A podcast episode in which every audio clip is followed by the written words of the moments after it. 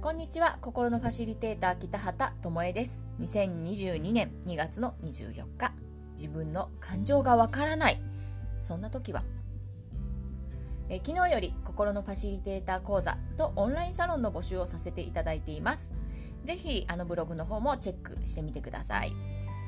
えー、今日はですね朝からストア化講座でした。でストア化講座2つやっておりまして1つは、えー、潜在意識の活用方法っていうことともう1つがね、あのー、パートナーシップがうまくいくうん本音の伝え方講座みたいなことをやっているんですが、えー、講座をね最近やっていて思うことがあって、えー、あのねそうなんですよ。ストアカーを見たストアカ講座を見た人、ま、全く私が初めてっていう人がね最近ちらちら来られていてあのー、それをやっているとねなんか久しぶりにああそういうことかって、えー、思うんですけど本当にね自分のことを知らないんだなっていうことです思い出さされましたあの最近この1年ですねこの1年はあの過去のお客様が多かったんですね。えー、例えばもうスピリチュアルで心理学を学んでいる方っていうの方が多かったので自分っていうことを、えー、自分のことをねあのぼやっとでも分かっている方多かったんですけどもう初めて自分の本音とか自分の感情とか自分の思い込みに触れるっていう人が最近多いんですよ。うん、なのでああそうかなんかそうか自分のこと知らないんだなって思いますやりながらね。でえっとなかなかそう言ってるとその本音とか感情とか思い込みにが出てこないんですよ。それこそカウンセリングっぽくならないとなんか出てこないことが多くて。でただこれを分かっていると、まあ、人間関係を変えることとか潜在意識を変えるっていうことは簡単なんですね。うん、その手前でわからないことが盛りだくさんなんですよ。で、えー、ここにアクセスするのが心の観察者である心のファシリテーターのお仕事なんですね。で今日のお客様も感情がねほんとなかなか出てきませんでした。あの気持ちとか思いとかいうのは出てくるんですけど感情が出てこないんですよ。からこうやって口に出してやってくれるんですけどあこれ感情じゃないですねあこれも違いますね あこれも違うなって言ってなかなか感情って出てこないんですね。うん、そしてまあこうまあそうやって何何個か今日は1対1だったのであのお話ししているうちに、えー、出てきたのが寂しかったしこの先不安だっていうことを思ってたっていうことが出てきました。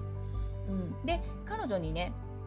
感情を知るコツはっていうことで最後ご質問いただいたんですけどちょっと皆さんとシェ皆さんにねシェアすると本当の感情は怒りの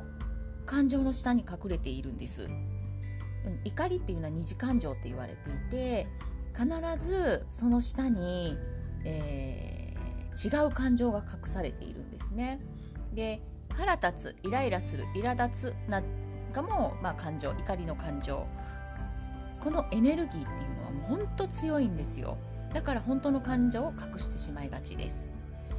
で、えー、怒りの感情がもしあなたにあるならその感情を先に取り除くことなんですね。で取り除き方は1人に聞いてもらう。2誰もいないところで思っていることを怒りに任せてぶちまける。私はもうここほぼほぼほぼこれでしたね。で3ノートに書いて破り捨てるみたいなことをやります。あの一見無駄なようなことに思うかもしれないですけど怒りっていうのは自分の腹の中に留めておくとドロドロとして発酵していきます。さらに臭くなっちゃうんですよね。で怒りがねあのある日何かのきっかけふとしたきっかけもう本当にちっちゃなきっかけだけでバーンって爆発してしまうのでそうすると本当にあの周りの人に大迷惑かけるぐらい自分では止められないくらいのエネルギーが爆発することがあります。うん、なのであのちゃんと、えー、出して普段から出しておくのが大事だと思っています。でそのねあの怒りを怒りの蓋をポンとこう外してあげるだけで本当は寂しかったとか本当は不安だった本当は一緒にいたかったっていうね本当は寂しかった辛かったっていうような感情が出てきます。うん。実は私たちはこうした陰の感情、まあ、ネガティブとも言いますけれども、えー、こういう感情をね感じてしまうと今の自分の現状に絶望したりとかさらに不安になったりするからあるんだけど見ないようにしようとかなかったことにしようって思わずスルーしてしまっていることがあります。でもこれをしてしまうとその反対側にある陽の感情ですねポジティブ。うん、あのスピリチュアルではよく言いますけどあのポジティブになりましょうとかね、うん、楽しいことだけ考えましょうとかネガティブダメですよって言われるんだけどそっちがね感じられないんですよ。でえ楽しいことしてるはずなのに楽しくなかったりとかでなんかやりたいことがわからないとかワクワクが見えないとかそういったことになるんですね。だから感情っていうのはもう陰も陽も一緒なんですよ。必要だからある。必要だからあなたの中に湧いてくるっていうふうに思っていただいてあのそのね陽陰のネガティブな感情を感じたとしても全然大丈夫ですからあのなて言うかな引き寄せが来ないとか